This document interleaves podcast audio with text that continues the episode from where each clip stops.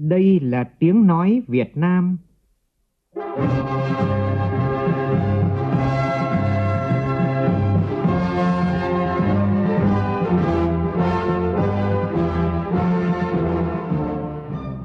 là tiếng nói Việt Nam, phát thanh từ Hà Nội, thủ đô nước Cộng hòa xã hội chủ nghĩa Việt Nam.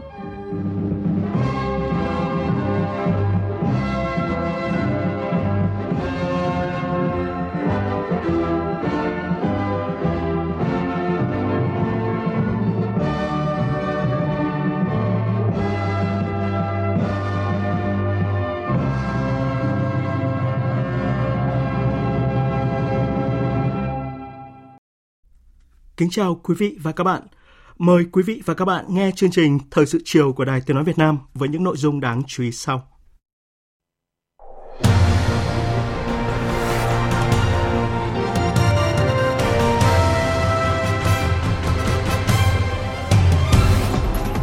Chủ trì hội nghị về phát triển ngành công nghiệp văn hóa Việt Nam hôm nay, Thủ tướng Phạm Minh Chính yêu cầu tính toán gói tín dụng ưu đãi từ 20.000 tỷ đồng đến 30.000 tỷ đồng cho các doanh nghiệp trong ngành công nghiệp dịch vụ văn hóa giải trí. Chiến lược phát triển văn hóa đến năm 2030 đặt mục tiêu ngành này sẽ đóng góp 7% vào GDP, tức là gần gấp đôi hiện nay. Giá vàng tiếp tục lập đỉnh mới vượt mốc 77 triệu đồng một lượng. Các chuyên gia lưu ý người dân thận trọng nên đầu tư dài hạn thay vì đầu cơ lướt sóng. Hiệu trưởng trường phổ thông dân tộc bán chú tiểu học Hoàng Thu Phố 1 ở tỉnh Lào Cai từ chức sau vụ học sinh phải ăn cơm chan mì gói. Trong khi đó, thêm 3 cán bộ Cục Thể dục Thể thao bị kỷ luật sau lùm xùm về việc bớt xén bữa ăn và tiền lương của đội bóng bàn trẻ quốc gia. Trong phần tin thế giới, ít nhất 15 người thiệt mạng và hàng chục người khác bị thương trong vụ xả súng tại một trường đại học ở thủ đô Praha của Cộng hòa Séc. Vụ xả súng được xem là bi thảm nhất trong lịch sử quốc gia Đông Âu này. Trung Quốc sẽ ngừng xuất khẩu một loạt công nghệ, chiết xuất và phân tách đất hiếm. Đây được xem là bước đi nhằm bảo vệ vị trí thống trị thị trường của quốc gia này.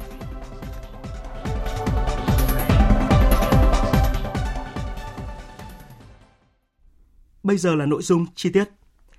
Phát biểu tại hội nghị toàn quốc về phát triển các ngành công nghiệp văn hóa Việt Nam diễn ra vào sáng nay, Thủ tướng Phạm Minh Chính yêu cầu tính toán gói tín dụng ưu đãi từ 20.000 tỷ đồng đến 30.000 tỷ đồng cho các doanh nghiệp trong ngành công nghiệp dịch vụ văn hóa giải trí để xây dựng ngành công nghiệp văn hóa Việt Nam sáng tạo, bản sắc, độc đáo, chuyên nghiệp, cạnh tranh.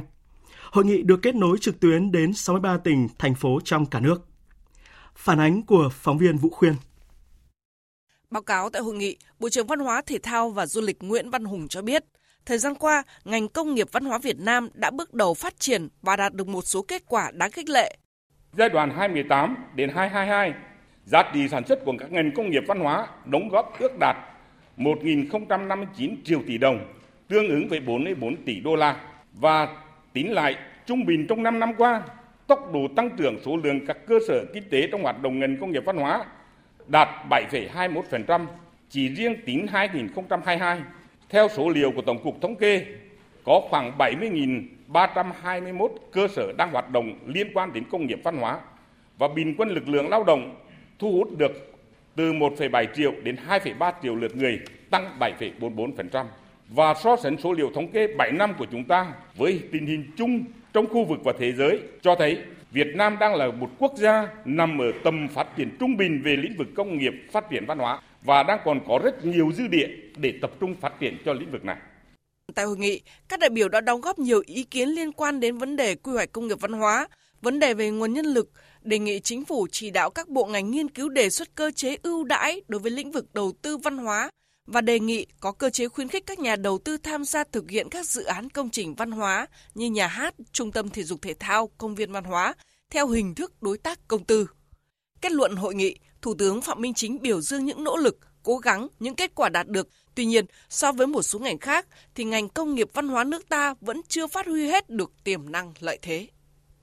Để công nghiệp văn hóa nước ta sớm phát triển nhanh, bền vững khai thác hiệu quả tiềm năng, thế mạnh cần có sự chuyển biến mạnh mẽ từ nhận thức, tư duy đến hành động, rồi đổi mới tư duy, đột phá trong cách làm, xây dựng ngành công nghiệp văn hóa Việt Nam sáng tạo, bản sắc, độc đáo, chuyên nghiệp, cạnh tranh.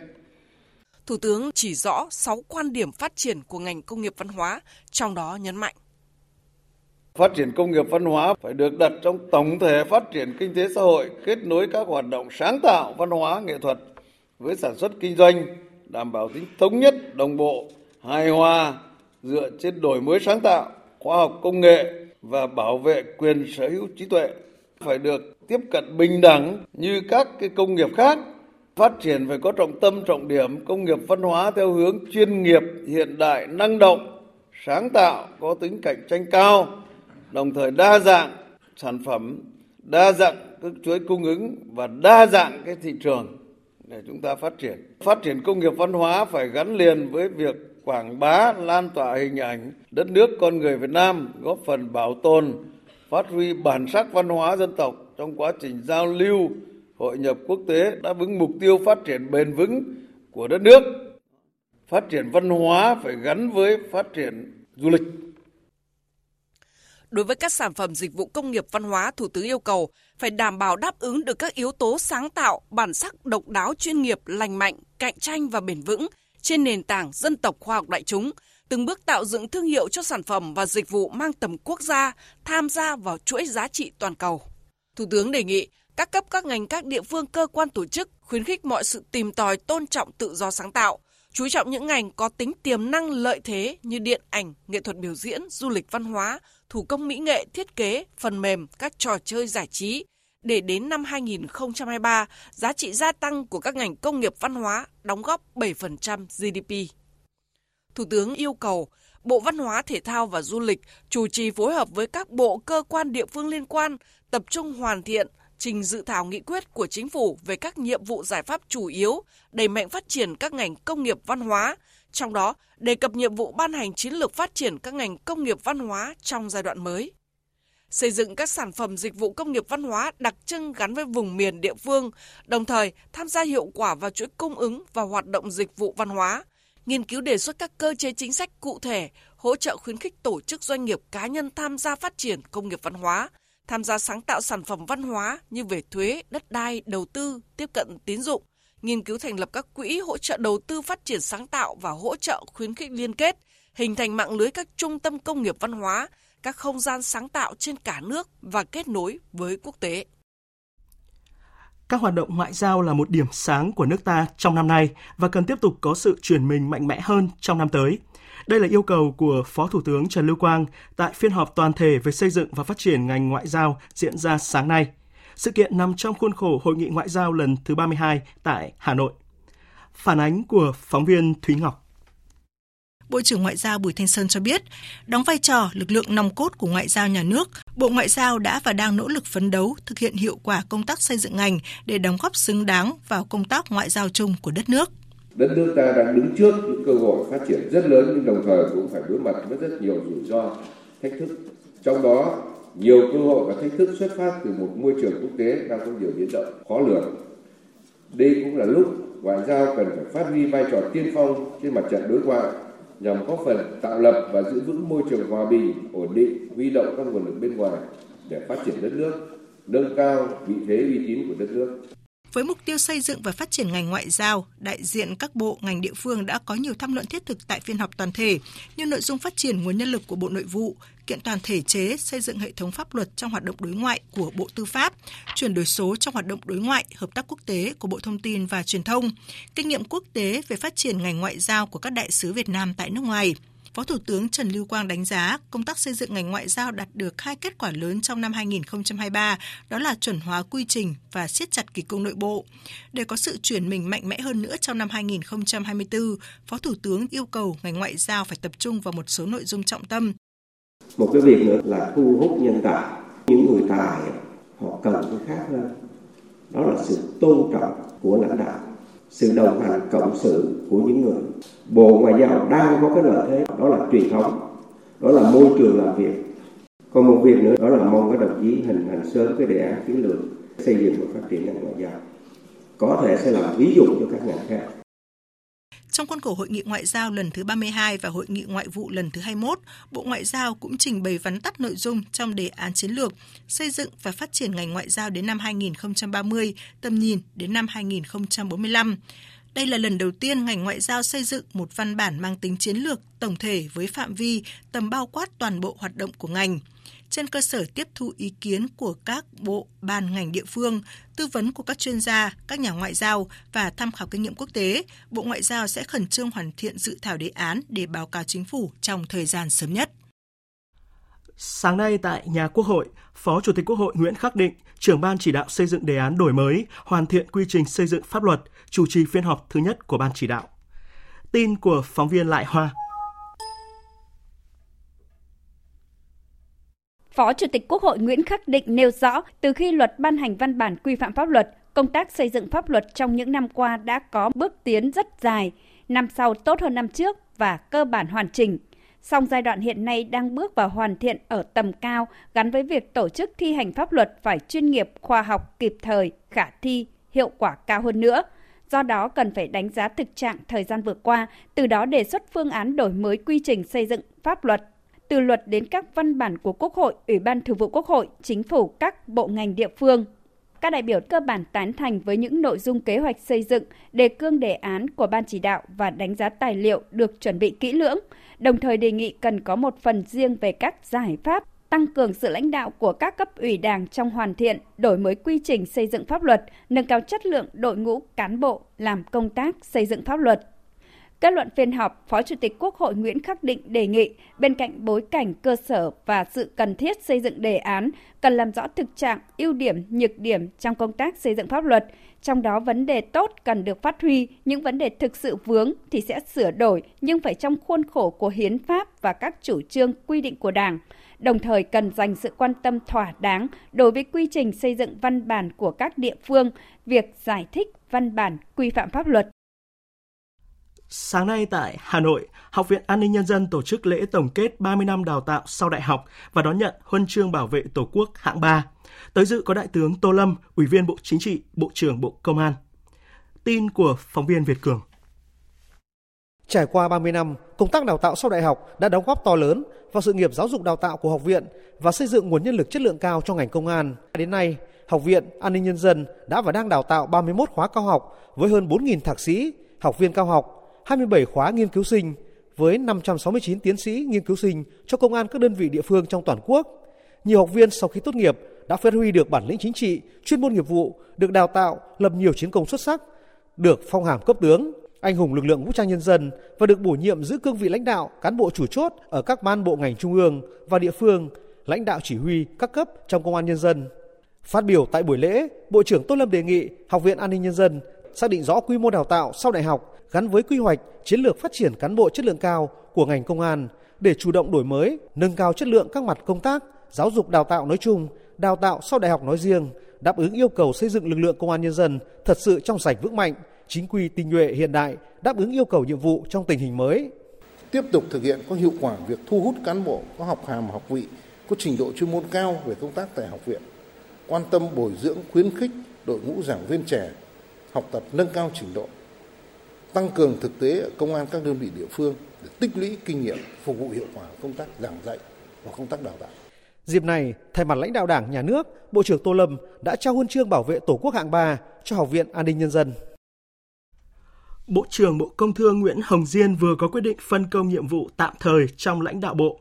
Việc phân công được thực hiện sau khi Thứ trưởng Đỗ Thắng Hải bị bắt tạm giam về tội nhận hối lộ vào ngày hôm qua để điều tra làm rõ sai phạm liên quan trong vụ án của công ty kinh doanh xăng dầu Xuyên Việt Oil. Bộ trưởng Nguyễn Hồng Diên lãnh đạo và quản lý toàn diện các mặt công tác của Bộ, trực tiếp chỉ đạo công tác chiến lược quy hoạch, công tác tổ chức cán bộ, thanh tra pháp chế, hội nhập kinh tế quốc tế, ngành năng lượng, quy hoạch và sử dụng tài nguyên. Thứ trưởng Nguyễn Sinh Nhật Tân chỉ đạo các lĩnh vực quản lý cạnh tranh, bảo vệ quyền lợi người tiêu dùng, phòng vệ thương mại, xuất khẩu, nhập khẩu, khoa học công nghệ, an toàn thực phẩm, thương mại điện tử và kinh tế số, quản lý thị trường, điện lực, năng lượng tái tạo. Thứ trưởng Nguyễn Sinh Nhật Tân đảm nhiệm thêm phần lớn công việc do ông Đỗ Thắng Hải phụ trách như thị trường trong nước, xúc tiến thương mại, công nghiệp cơ khí, công nghiệp chế tạo, công nghiệp hỗ trợ, luyện kim và khoáng sản. Còn Thứ trưởng Phan Thị Thắng chỉ đạo công tác trong lĩnh vực kế hoạch đầu tư tài chính, đổi mới doanh nghiệp, công thương địa phương, kinh tế tập thể, công tác văn phòng, cải cách hành chính, công nghiệp nhẹ, bao gồm công nghiệp tiêu dùng, công nghiệp thực phẩm và công nghiệp chế biến khác. Trải qua một năm đầy khó khăn, vậy nhưng ngành xây dựng vẫn cơ bản hoàn thành các chỉ tiêu đề ra. Tổng sản phẩm trong nước của ngành ước đạt từ 7,3% đến 7,5%.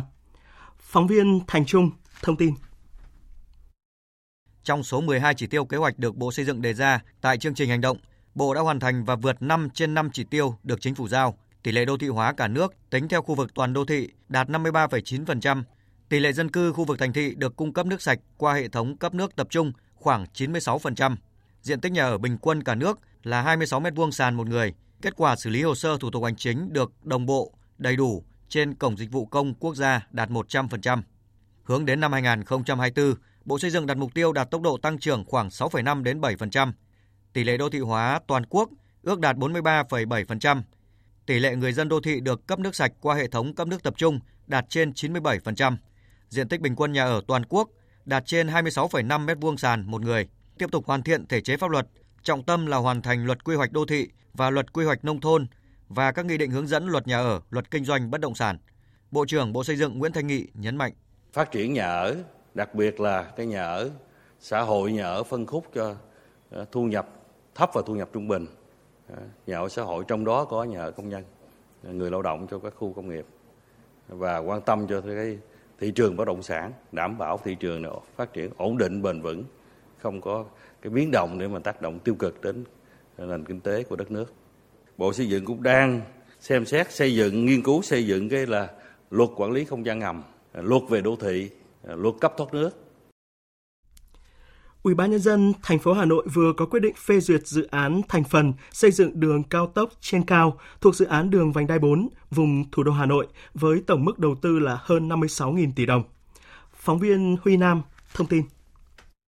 Với chiều dài hơn 113 km, dự án thành phần xây dựng cao tốc trên cao đường vành đai 4 qua địa bàn ba tỉnh thành phố là Hà Nội, Hưng Yên và Bắc Ninh. Điểm đầu thuộc địa phận xã Tân Dân, huyện Sóc Sơn, thành phố Hà Nội, điểm cuối tại cao tốc Nội Bài Hà Long thuộc địa phận huyện Quế Võ, tỉnh Bắc Ninh. Đường được thiết kế cao tốc, vận tốc 100 km/h. Giai đoạn hiện nay đầu tư trước 4 làn xe. Trên tuyến sẽ được đầu tư xây dựng 8 nút giao liên thông hoàn chỉnh. Đến nay các địa phương trong vùng dự án đã cơ bản thực hiện xong việc giải phóng mặt bằng. Nhà thầu, đơn vị thi công đang nỗ lực thực hiện dự án. Ông Lê Tuấn Tú, Giám đốc Trung tâm Phát triển Quỹ đất huyện Thường Tín cho biết. Việc là các đơn vị tổ chức thực hiện thi công thì ờ, theo sự chỉ đạo của Ủy ban nhân dân huyện giao cho các xã rồi các ngành phối hợp với đơn vị thi công, đặc biệt là với ban quản lý dự án các công trình giao thông thành phố thực hiện ờ, cái việc thi công đảm bảo hạn chế tối đa các cái ảnh hưởng của việc thi công đến ờ, khu vực nhân dân xung quanh. Cùng với việc tập trung hoàn tất công tác giải phóng mặt bằng, các quận huyện tại Hà Nội cũng đang đẩy nhanh tiến độ việc hỗ trợ tái định cư cho người dân bị ảnh hưởng. Hôm nay, tỉnh Bạc Liêu tổ chức hội nghị công bố quy hoạch tỉnh thời kỳ từ năm 2021 đến 2030, tầm nhìn đến năm 2050 theo quyết định của Thủ tướng Chính phủ. Bạc Liêu phấn đấu đến năm 2030 trở thành tỉnh mạnh về kinh tế biển. Tin của phóng viên Tấn Phong, thường trú khu vực đồng bằng Sông Kiều Long.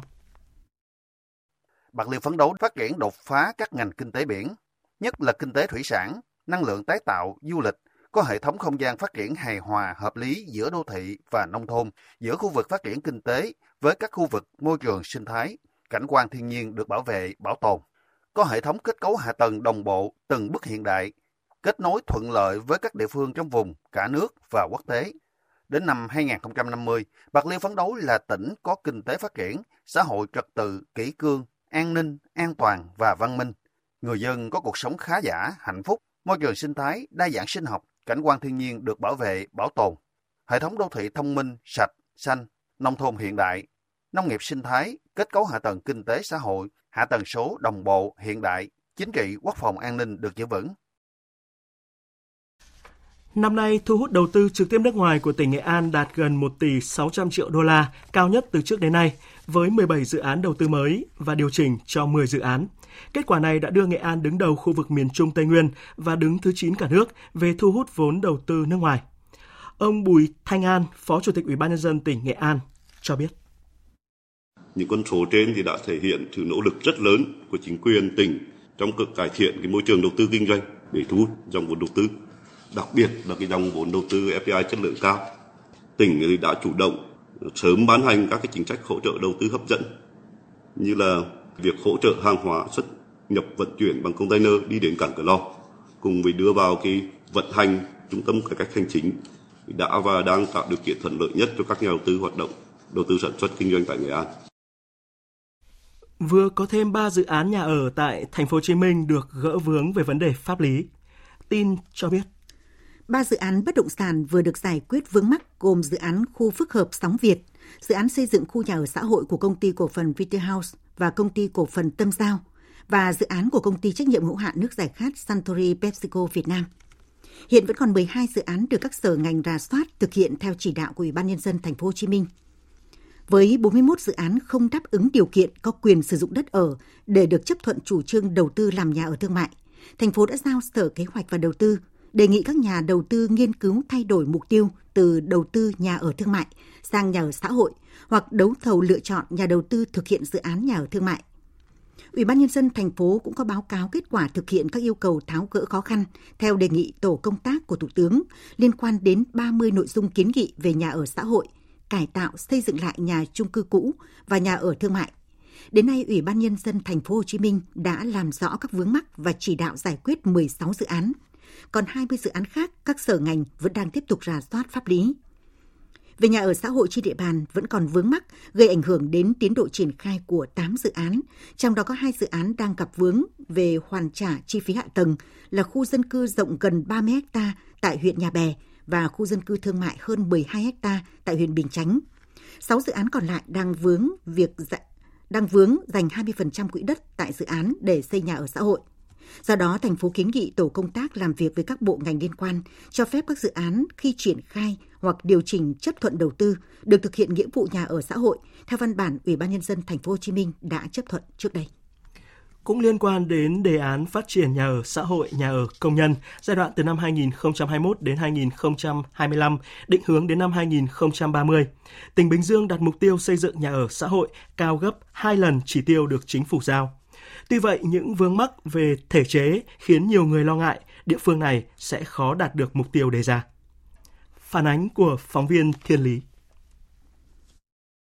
Để đảm bảo cho người lao động được an cư lạc nghiệp, Bình Dương ban hành nhiều chương trình kế hoạch phát triển nhà ở xã hội. Trong đó có chính sách khuyến khích các thành phần kinh tế tham gia đầu tư xây dựng, giải quyết nhu cầu nhà ở cho công nhân và người lao động có thu nhập thấp. Giai đoạn 2011-2020, Bình Dương đã thu hút 82 dự án phát triển nhà ở xã hội với tổng diện tích sàn hơn 5,1 triệu m2, đáp ứng nhu cầu chỗ ở khoảng 500.000 người. Trong đó, tổng công ty BKMX IDC là doanh nghiệp đã thành công với mô hình căn hộ 100 triệu đồng một căn bán cho công nhân. Dù Bình Dương được xem là tỉnh tiên phong và là điểm sáng trong xây dựng nhà ở xã hội, nhưng với gần 2 triệu lao động thì cung vẫn chưa đủ cầu. Do đó, người lao động vẫn phải ở trong các khu nhà trọ ẩm thấp việc triển khai xây dựng đưa vào sử dụng nhà ở xã hội cũng gặp nhiều khó khăn và bất cập, khiến nhiều nhà đầu tư vẫn chưa mặn mà, như thiếu quỹ đất, khó tiếp cận được nguồn vốn vay ưu đãi, thủ tục pháp lý kéo dài. Đối tượng mua nhà ở xã hội cũng rất khó tiếp cận bởi các ràng buộc về điều kiện thụ hưởng như thu nhập, địa chỉ thường trú, thời hạn đóng bảo hiểm. Ông Phan Cao Phúc, Phó Chủ tịch Hiệp hội Bất động sản tỉnh Bình Dương cho biết, Hiện nay luật nhà ở và luật kinh doanh bất động sản mới đã tháo gỡ một số khó khăn vướng mắt của chủ đầu tư và đối tượng mua nhà ở xã hội. Để người lao động sớm tiếp cận được nhà ở xã hội thì cần xem lại lãi suất cho vay. Cái nguồn vốn mà mua nhà ở xã hội mà do ngân hàng nhà nước Việt Nam mà phát hành đó, thì trong thời gian vừa qua người công dân cũng còn rất là e ngại tại vì cái lãi suất nó vẫn còn cao. Thì mong muốn rằng làm sao là đối với chính phủ cũng như là à, các cơ quan của chính phủ trong đó có ngân hàng nhà nước Việt Nam xem xét lại cái lãi suất này hạ xuống để cho cái người dân được tiếp cận tốt hơn và họ có cơ hội họ mua được cái nhà ở trong cái tình hình hiện nay đó còn gấp rất nhiều là khó khăn. Ông Nguyễn Văn Đính, Phó Chủ tịch Hiệp hội Bất động sản Việt Nam cho biết, chính phủ đã và đang có hành động quyết liệt để tháo gỡ, thế nhưng việc sửa những bộ luật cần có thời gian. Chúng ta hy vọng trong năm 2024 sẽ là cái năm mà có nhiều những cái điểm nghẽn, có nhiều những cái khó khăn được uh, chính sách được các cái thay đổi và đặc biệt là cái thành công của cái sự kiểm soát của uh, nhà nước của chính phủ nó sẽ tác động làm cho cái thị trường dần dần lấy lại được uh, niềm tin lấy lại được những cái hoạt động kinh tế và dần dần sẽ đi theo cái hướng nó sẽ ổn định. Trong khi chờ quy định của pháp luật được sửa đổi, thì doanh nghiệp mong rằng với những khó khăn nội tại cần sự chỉ đạo quyết liệt của lãnh đạo tỉnh Bình Dương để tháo gỡ tỉnh cần có chính sách ưu đãi để nhà đầu tư mạnh dạng xây dựng nhà ở xã hội. Như vậy mới đạt được mục tiêu cao cả là đem lại nơi ở, chỗ an cư cho những người đang thực sự rất cần.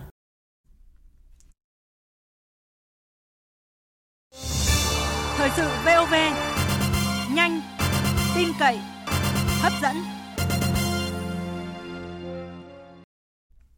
Chiều nay tại trụ sở Chính phủ, Phó Thủ tướng Trần Hồng Hà đã chủ trì phiên họp của Hội đồng thẩm định quy hoạch vùng đồng bằng sông Hồng thời kỳ từ năm 2021 đến 2030, tầm nhìn đến năm 2050. Phiên họp được kết nối trực tuyến với các tỉnh, thành phố thuộc vùng đồng bằng sông Hồng. Tin của phóng viên Phương Thoa. Theo báo cáo của Bộ Kế hoạch và Đầu tư, quy hoạch đặt mục tiêu đến năm 2030, vùng đồng bằng sông Hồng phát triển nhanh, bền vững, có cơ cấu kinh tế hợp lý, mang đậm bản sắc văn hóa dân tộc, tập trung phát triển công nghiệp dịch vụ hiện đại và nông nghiệp công nghệ cao, hữu cơ, xanh, tuần hoàn, có giá trị kinh tế cao, trở thành trung tâm giáo dục đào tạo nhân lực chất lượng cao, nhân lực số của cả nước, đi đầu về phát triển khoa học công nghệ, đổi mới sáng tạo, chuyển đổi số, kinh tế số, xã hội số, có hạ tầng kinh tế xã hội đồng bộ hiện đại, đô thị thông minh có tính kết nối cao.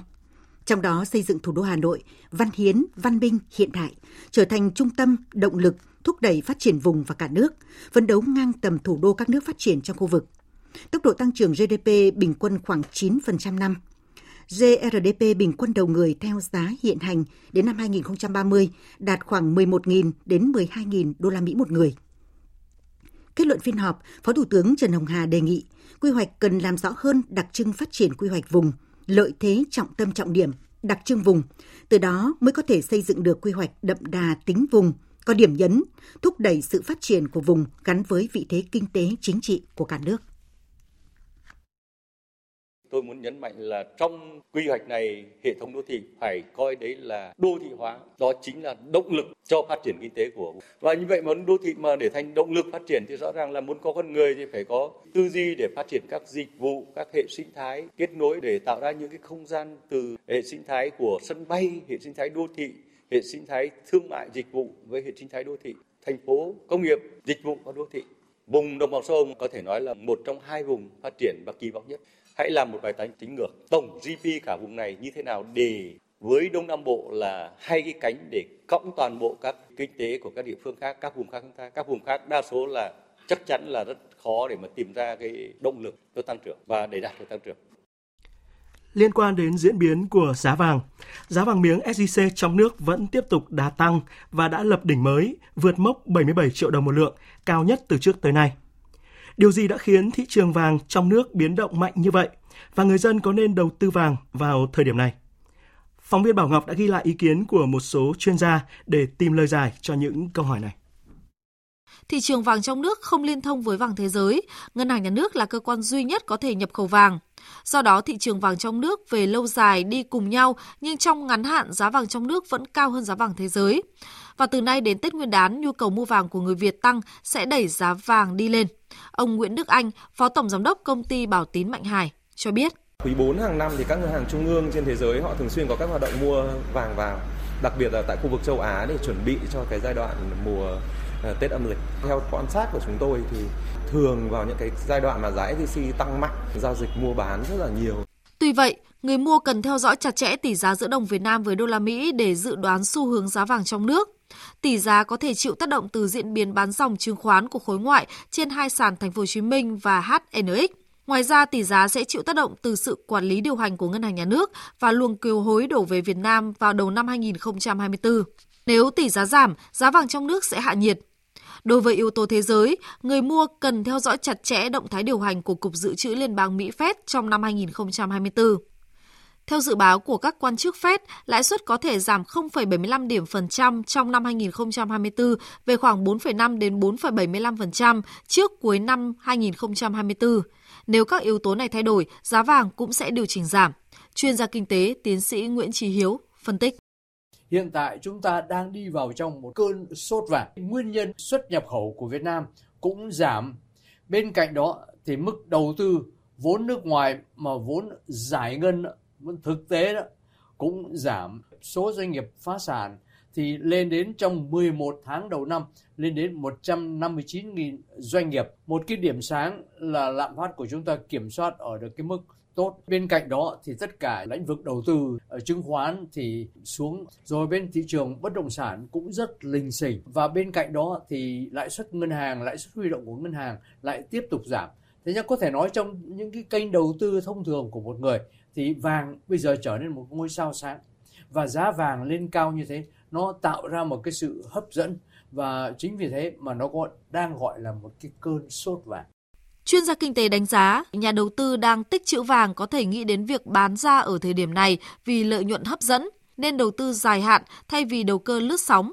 Chuyên gia kinh tế, Phó giáo sư tiến sĩ Đinh Trọng Thịnh phân tích. Từ người dân cho đến chính phủ các nước đều tăng mua vàng để dự trữ.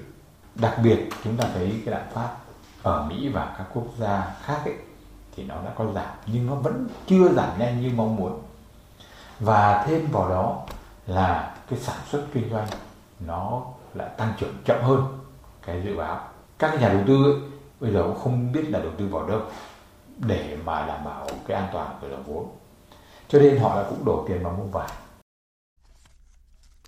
Chương trình thời sự xin được tiếp tục với những tin đáng chú ý khác. Về sức khỏe của nữ sinh 16 tuổi học ở tỉnh Nghệ An bị thương do trần gỗ ở lớp học đổ sập đang được cấp cứu tại bệnh viện Việt Đức, Hà Nội. Đến nay thì bệnh nhân đã qua cơn nguy hiểm, song bị liệt, hoàn toàn vận động và mất cảm giác. Theo bác sĩ Nguyễn Hoàng Long, phó khoa phẫu thuật cuộc sống bệnh viện Việt Đức, bệnh nhân đa chấn thương vỡ chật đốt sống ngực, liệt tủy hoàn toàn, chấn thương sọ não, gãy xương sườn, tràn máu, tràn khí màng phổi hai bên các bác sĩ mổ cấp cứu dẫn lưu màng phổi, nắn chỉnh chặt cột sống, cố định cột sống và giải phóng thần kinh. Bệnh nhân bị liệt hoàn toàn vận động và cảm giác nên khả năng phục hồi kém. Các bác sĩ sẽ tiếp tục theo dõi và tích cực điều trị cho bệnh nhân. Bệnh nhân là một trong 8 học sinh trường phổ thông Hermann Gmeiner ở thành phố Vinh, tỉnh Nghệ An, bị thương do trần gỗ ở lớp học bất ngờ bị đổ sập vào sáng qua. Một em bị thương ở chân đang điều trị tại Nghệ An, 6 em còn lại đã xuất viện. Trường phổ thông Herman Mayner thành lập năm 1994, nằm ở thành phố Vinh. Trường thuộc khối dân lập với nhiệm vụ giáo dục chương trình phổ thông cho học sinh vùng phụ cận và làng trẻ SOS Nghệ An.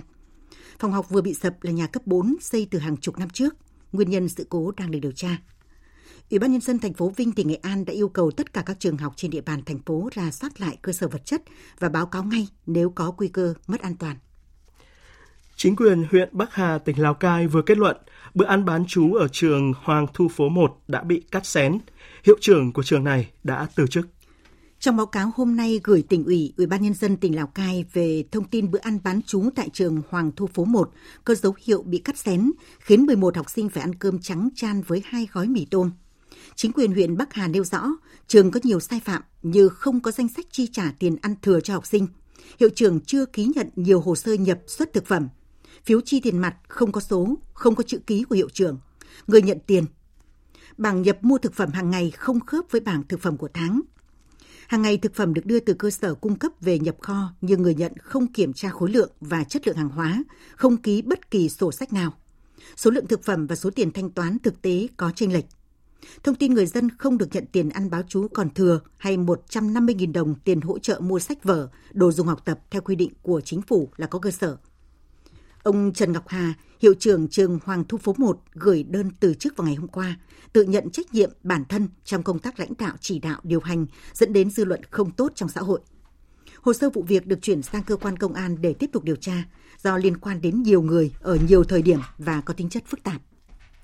Liên quan đến vụ lùm xùm cắt xén bữa ăn và tiền lương của đội bóng bàn trẻ quốc gia, Cục Thể dục Thể thao thuộc Bộ Văn hóa, Thể thao và Du lịch vừa quyết định khiển trách thêm 3 cá nhân của cục này. Ba cá nhân bị kỷ luật khiển trách gồm một trưởng phòng và một chuyên viên theo dõi thuộc Trung tâm huấn luyện thể thao quốc gia Nhổn, một chuyên viên phụ trách môn bóng bàn thuộc Cục Thể thao thể, Cục Thể dục Thể thao. Cả ba được xác định không hoàn thành tốt chức năng nhiệm vụ. Theo Cục trưởng Đặng Việt Đặng Hà Việt, đúng ra phải kỷ luật ở mức cảnh cáo vì ảnh hưởng lớn đến xã hội, nhưng hội đồng cũng dựa trên cơ sở tính toán tình tiết tăng nặng, giảm nhẹ vì các cá nhân có rất nhiều nỗ lực ở các hoạt động khác một lãnh đạo thuộc phòng thể thao thành tích cao 2 trực tiếp quản lý cũng đã nghiêm túc nhận trách nhiệm và tự kiểm điểm. Lãnh đạo Cục Thể dục Thể thao coi đây là bài học rất lớn cho ngành thể thao trong công tác quản lý. Đội bóng bàn trẻ quốc gia Việt Nam đáng lẽ tập tại trung tâm nhổn nhưng do cơ sở vật chất tại đây không đảm bảo nên được chuyển đến khu Liên hợp Thể thao Quốc gia Mỹ Đình, Hà Nội từ tháng 1 năm nay. Đến đầu tháng 10 vừa qua, một số vận động viên phản ánh việc các bữa ăn không tương xứng với số tiền 320.000 đồng một người một ngày. Bữa sáng được cho là bị bớt xén có lúc chỉ gồm xôi gấc, nước ngọt hoặc là sữa, trong khi bữa trưa và tối có 4 đến 5 món cơ bản, khiến nhiều người phải gọi thêm đồ ăn ở ngoài hoặc nhờ gia đình gửi đồ mới đủ sức để tập. Ngoài ra một phần tiền phụ cấp phải chuyển cho huấn luyện viên Bùi Xuân Hà. Sau sự việc, bếp ăn của khu Liên hợp Thể thao Quốc gia Mỹ Đình đã tạm dừng hoạt động. Đội tuyển bóng bàn trẻ quốc gia phải ăn bên ngoài 2 ngày trước khi được chuyển vào trung tâm dồn ăn ở và tập luyện ngay sau đó. Phóng viên Đài Tiếng Nói Việt Nam thường trú tại khu vực Tây Bắc đưa tin, không khí lạnh tăng cường đã khiến băng giá xuất hiện tại một số tỉnh miền núi phía Bắc. Tại Lào Cai, các khu vực ghi nhận có băng nằm ở độ cao trên 2.000 mét so với mực nước biển, thuộc sườn núi cao gần đỉnh Phan Xipang, đoạn đỉnh đèo Ô Quý Hồ Sapa và đỉnh Lào Thần xã Y Tý, cùng một số đỉnh như Ki Quan San, Nhiều Cổ San của huyện Bát Sát. Nhiệt độ các khu vực này xuống thấp gần ngưỡng 0 độ C. Theo dự báo, không khí lạnh vẫn tiếp tục tăng cường xuống Lào Cai, đặc biệt là những vùng núi cao như Sapa, Bát Sát, Mường Khương, Bắc Hà, Simacai. Nhiều khả năng băng giá sẽ còn tiếp tục xuất hiện. Ảnh hưởng của không khí lạnh tăng cường cũng khiến nền nhiệt ở nhiều khu vực trong tỉnh Yên Bái giảm sâu. Tại vùng núi cao ở huyện Mù Căng Trải, trong sáng nay, nhiệt độ có lúc giảm xuống chỉ còn 3 độ C, xuất hiện băng giá với mật độ khá dày đặc. Tại đỉnh Chống Báo Sang cao trên 1.500 mét so với mực nước biển. Đến gần trưa, băng giá vẫn phủ trắng trên các cành cây ngọn cỏ. Đây là lần đầu tiên xuất hiện băng giá trong mùa đông năm nay ở Yên Bái. Ảnh hưởng của không khí lạnh tăng cường cũng khiến nền nhiệt ở nhiều khu vực trong tỉnh Yên Bái giảm sâu. Tại vùng núi cao ở huyện Mù Trải trong sáng nay, nhiệt độ có lúc giảm xuống chỉ còn 3 độ C, xuất hiện băng giá với mật độ khá dày đặc. Tại đỉnh Chống Báo Sang cao trên 1.500 mét so với mực nước biển, đến gần trưa băng giá vẫn phủ trắng. Khi băng giá xuất hiện, mặt đường có thể cũng bị đóng băng. Cơ quan chức năng khuyến cáo khi di chuyển qua các khu vực có băng giá, mọi người cần chú ý quan sát và đi chậm vì trơn trượt nguy hiểm và để giảm thiểu tác hại thời tiết đối với sức khỏe của nhân dân, người bệnh và người nhà chăm sóc người bệnh tại các cơ sở khám chữa bệnh. Hôm nay, Cục Quản lý Khám chữa bệnh Bộ Y tế đã có văn bản gửi các cơ sở khám chữa bệnh bảo đảm bố trí đầy đủ cơ số thuốc cấp cứu, đủ giường bệnh, chuẩn bị sẵn sàng các phương tiện để xử lý kịp thời các trường hợp cấp cứu thường gặp như là các bệnh tim mạch, đột quỵ, viêm đường hô hấp cấp có nguy cơ xảy ra nhiều hơn trong thời tiết giá lạnh Đặc biệt cần tăng cường tập huấn kỹ năng chẩn đoán xử lý bệnh đột quỵ, đánh giá tình trạng bệnh và nguy cơ để chuyển viện cứu chữa kịp thời trong giờ vàng. Đồng thời cảnh báo để người dân biết về các tai nạn do sưởi như là bỏng lửa hay là ngộ độc khí do sưởi ấm bằng than củi trong không gian kín. Tiếp theo, biên tập viên Xuân Ninh sẽ chuyển đến quý vị và các bạn những thông tin dự báo thời tiết. Thưa quý vị, đêm nay và ngày mai Bắc Bộ, Thanh Hóa và Nghệ An tiếp tục với tình trạng rét đậm, vùng núi rét hại. Khu vực Hà Tĩnh đến Thừa Thiên Huế trời rét. Nhiệt độ thấp nhất về đêm và sáng sớm ở Bắc Bộ, Thanh Hóa và Nghệ An phổ biến từ 8 đến 11 độ. Riêng khu vực vùng núi Bắc Bộ phổ biến từ 4 đến 7 độ, vùng núi cao có nơi dưới 3 độ. Khu vực Hà Tĩnh đến Thừa Thiên Huế phổ biến từ 13 đến 16 độ. Trong khi đó, ở khu vực Hà Tĩnh đến Khánh Hòa, đêm nay và ngày mai nằm trong cảnh báo có mưa vừa, cục bộ có mưa to, với lượng mưa từ 15 đến 30, có nơi trên 60 mm. Cảnh báo, ngày và đêm mai ở khu vực Quảng Trị đến Ninh Thuận sẽ có mưa, mưa vừa, có nơi mưa to. Mưa lớn cục bộ có khả năng gây ra lũ quét trên các sông suối nhỏ, sạt lở đất trên sườn dốc và tình trạng ngập úng tại các vùng trũng thấp.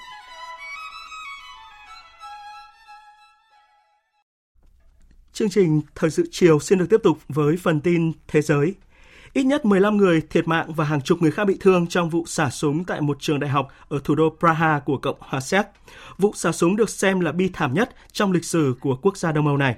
Chính phủ Séc đã tuyên bố quốc tang vào ngày mai để tưởng niệm các nạn nhân xấu số, đồng thời mở đường dây nóng để tiếp nhận thông tin của người dân liên quan đến vụ xả súng này.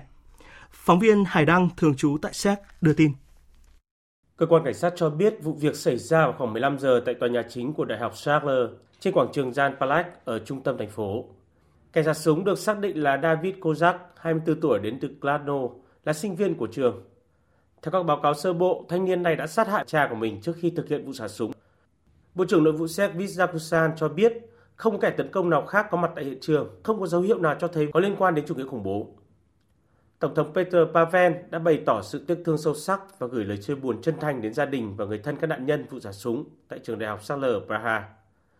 Phản ứng về vụ xả súng ở Praha, người đứng đầu Ủy ban châu Âu von cho biết bà đã rất sốc trước vụ bạo lực này và bày tỏ lời chia buồn tới các gia đình nạn nhân và đất nước Séc. Chủ tịch Nghị viện châu Âu Metsola chia sẻ sâu sắc trước thảm kịch diễn ra tại một trong số những trường đại học lâu đời nhất ở châu Âu, đồng thời nhấn mạnh sự cần thiết phải tăng cường việc phối hợp để ngăn chặn những thảm kịch như vậy trong tương lai.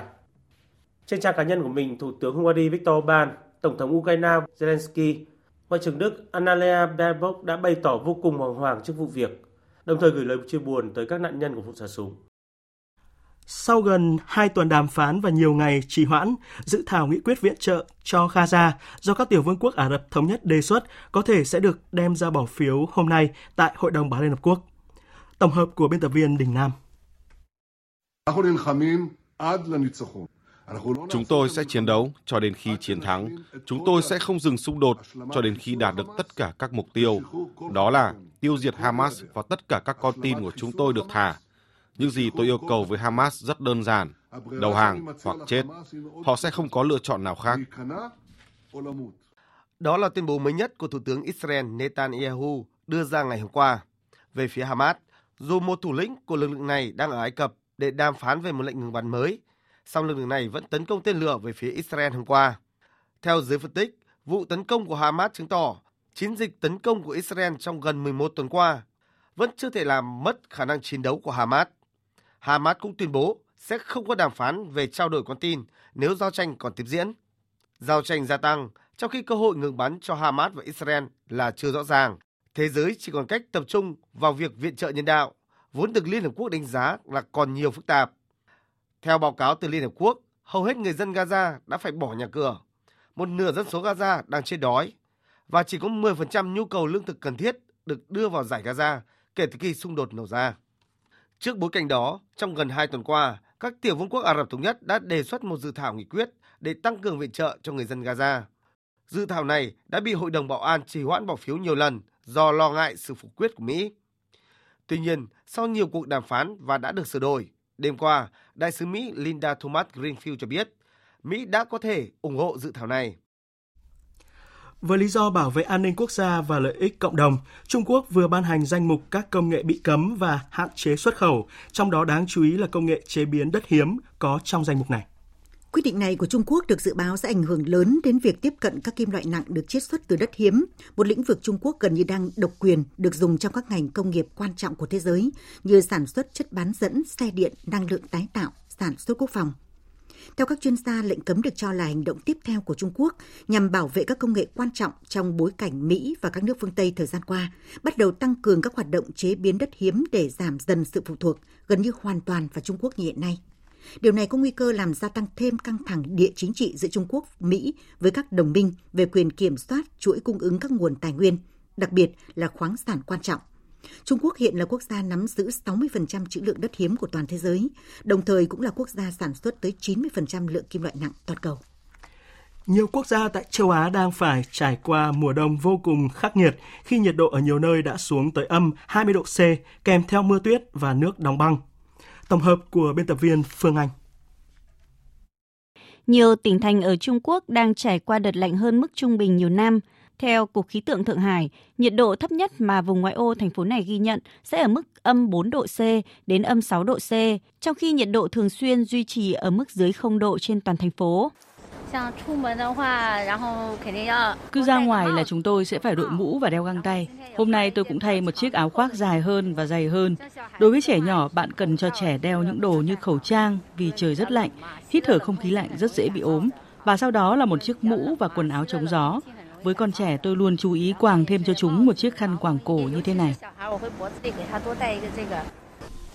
Trời lạnh quá, mỗi khi có gió lớn lại có cảm giác gió thổi bay cả người. Khoảng 90% vùng của Trung Quốc có nhiệt độ ở mức dưới 0 độ C. Ủy ban Quốc gia về phòng chống thiên tai Trung Quốc đã kêu gọi tăng cường thanh tra hệ thống tàu điện ngầm và các con đường dễ bị tuyết bao phủ nhằm ngăn chặn khả năng xảy ra các vụ tai nạn trong đợt giá lạnh bất thường đang bao phủ đất nước này. Giới chức thời tiết Nhật Bản cũng vừa đưa ra cảnh báo tuyết rơi dày tại các tỉnh miền Trung, Toyama và Fukui có khả năng gây gián đoạn giao thông tại một số nơi. Tính đến sáng nay, lượng tuyết tích tụ ở làng Shirakawa, tỉnh Gifu đã lên tới 62 cm. Tình trạng này có thể tiếp tục diễn ra ở các khu vực dọc theo biển Nhật Bản. Tình hình còn tồi tệ hơn khi các khu vực gồm Hokuriku, Kansai và Chugoku đang được dự báo có thể chứng kiến những đợt mưa lớn trong những ngày tới. Tại Mông Cổ, đợt không khí lạnh mạnh có nguồn gốc từ Siberia, Nga đã bao trùm khiến nhiệt độ giảm sâu gây gió mạnh và bão tuyết trong những ngày gần đây. Gió rét cũng đang bao trùm Hàn Quốc do sóng lạnh từ Bắc Cực, với nhiệt độ trung bình ở Seoul dao động trong khoảng từ âm 22 độ C đến âm 14 độ C. Nhiều người dân Hàn Quốc lo ngại về tình trạng thời tiết thay đổi thất thường. Mới tuần trước tôi vẫn còn mặc quần áo cộc, nhưng đột nhiên chỉ trong vòng một ngày, trời trở nên lạnh đến thế và tôi cảm thấy lo lắng cho trái đất của chúng ta.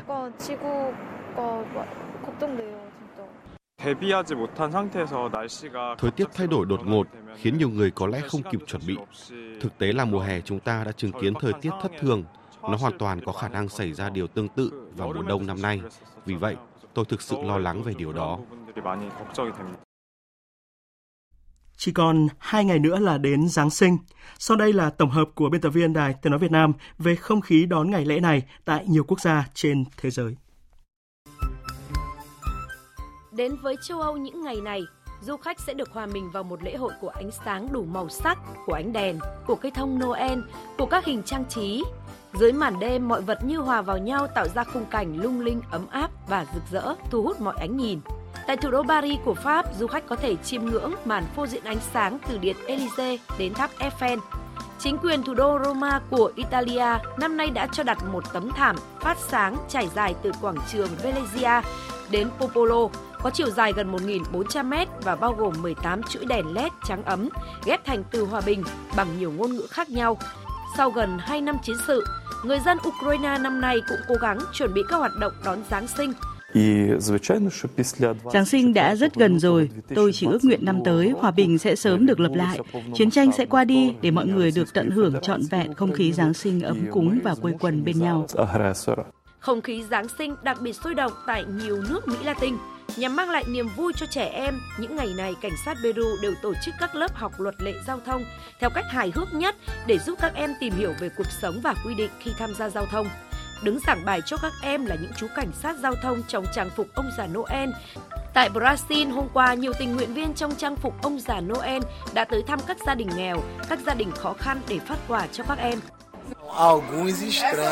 Các hoạt động này đã mang lại niềm vui cho các em, đó là một khoảnh khắc đáng yêu. Có ông già Noel ở đây các em rất vui, thực sự rất hạnh phúc. Giáng sinh là một trong những dịp giáo dục trẻ em nhận được sách để chúng tôi có thể khuyến khích việc đọc, giáo dục và học tập ở tất cả học sinh của mình. Và khi các em vui, chúng tôi cũng vui hơn. Không khí Noel cũng sôi động tại Mexico, Venezuela.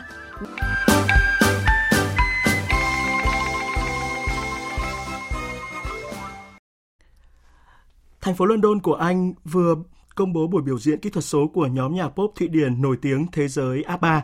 Buổi lễ có mặt đầy đủ 4 thành viên của nhóm. Đây là dịp để người hâm mộ gửi lời cảm ơn tới 4 thần tượng và cũng là dịp để thành phố London công bố khoản thu trị giá 225 triệu đô la trong năm đầu tiên từ các chương trình biểu diễn kỹ thuật số của ABBA. Mời quý vị và các bạn tìm hiểu rõ hơn qua phần tổng hợp của biên tập viên Mỹ Hà.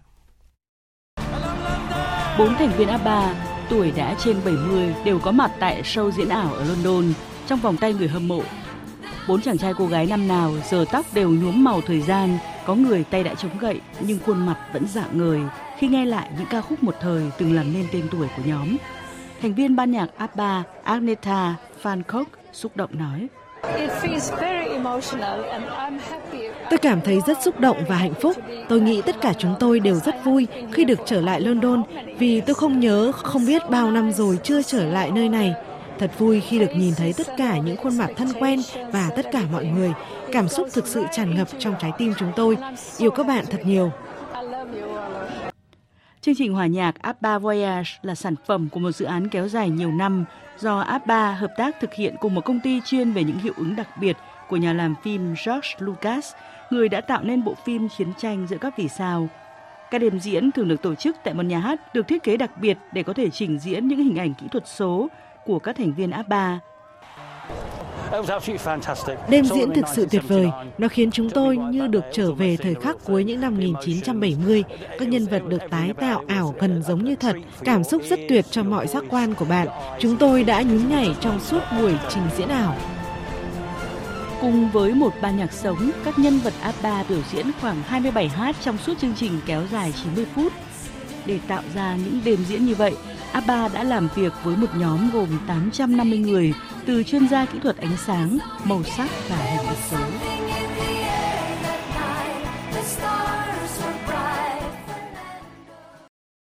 Tiếp theo mời quý vị và các bạn đến với trang tin thể thao.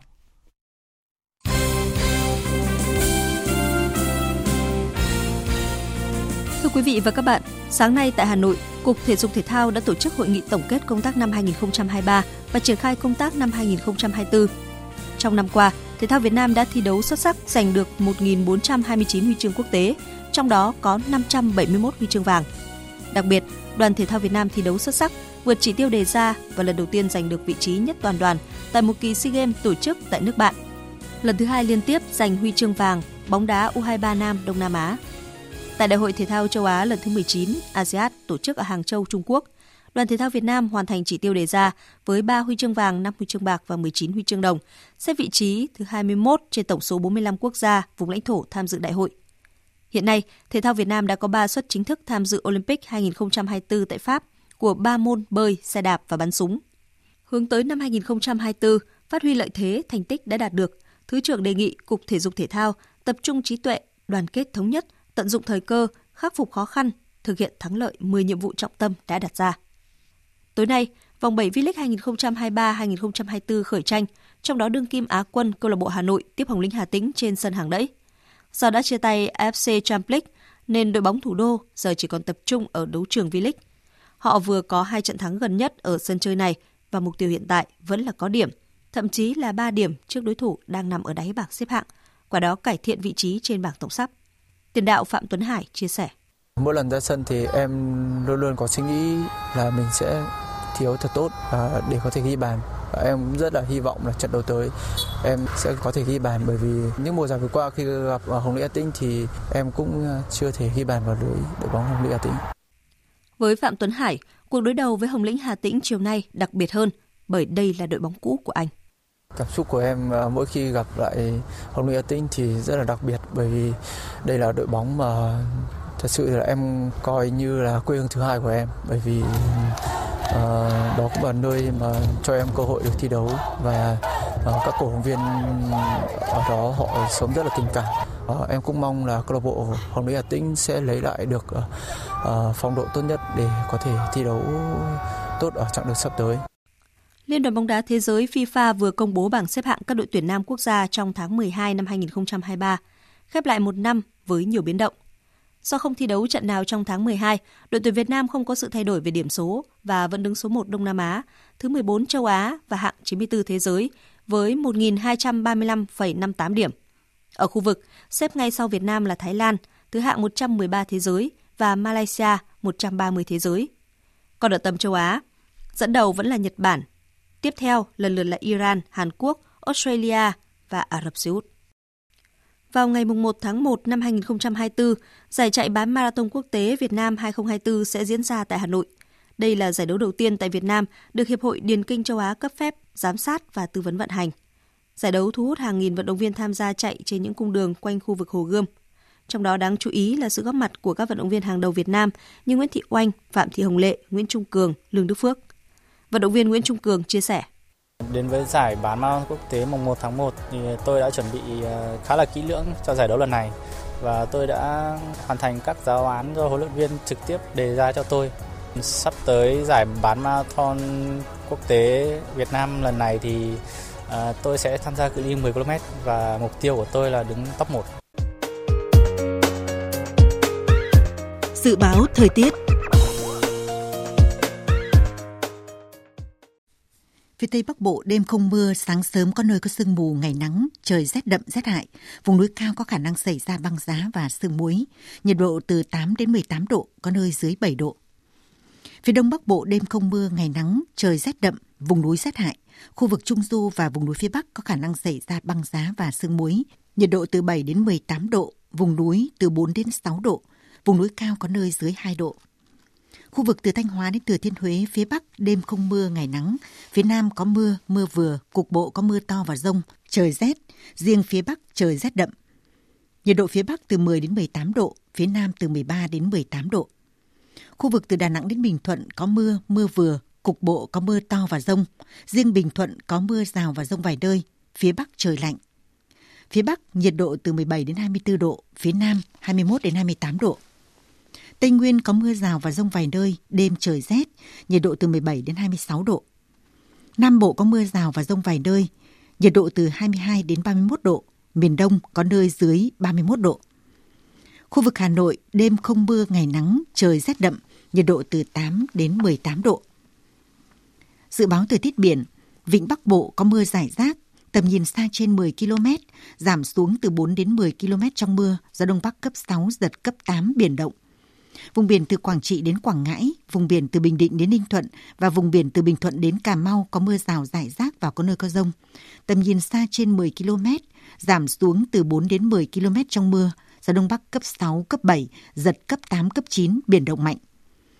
Vùng biển từ Cà Mau đến Kiên Giang và Vịnh Thái Lan có mưa rào và rông vài nơi, tầm nhìn xa trên 10 km, gió Đông Bắc cấp 5, có lúc cấp 6, giật cấp 7, biển động.